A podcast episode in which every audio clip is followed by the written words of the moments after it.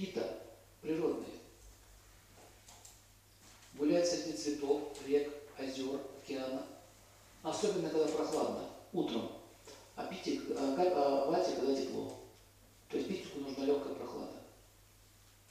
Прогулки лучше всего вечером, либо рано утром. Смотреть на ночное небо, луну и звезды. То есть ночные медитации. Ну, вечерние, так сказать. Звуки. Холодная, тихая музыка. Звуки воды. Осязание, охлаждающее, мягкие, спокойные прикосновения. Массаж с прохладными маслами. Эти холодные масла. Типа кокос или подсолнечным маслом. Вот кокос пойдет, подсолнечным маслом нельзя. Оно горячее. Зрение, холодные цвета, белый, голубой, зеленый. Вкус, пища.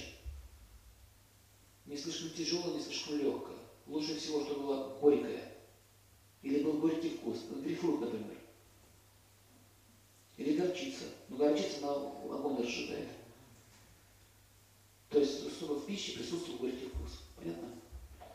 Такие как кориандр, куркума, фенхель, специи, сладкие специи, запахи холодные,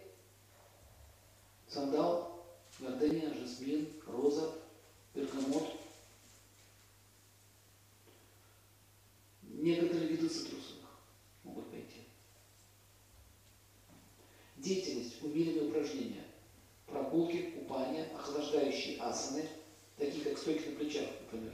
Почему стойка на плечах охлаждает? Березка называется. Огонь поднимается вверх. Всегда. Сейчас огонь идет снизу вверх голову.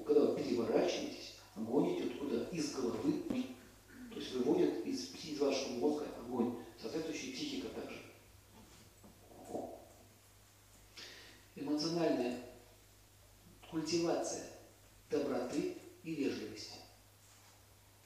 Объявляется день вежливости. Ходит, все говорят, здравствуйте, все хорошо прекратите. Садхан такая прописывается. Вот они все ходят и вежливо общаются в течение суток. Но в нашем случае это чтение стихов и изучение поэзии.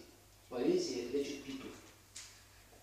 Поэтому стихи, критикующие, оскорбляющие, нельзя. Стихи, описывающие красоту природы.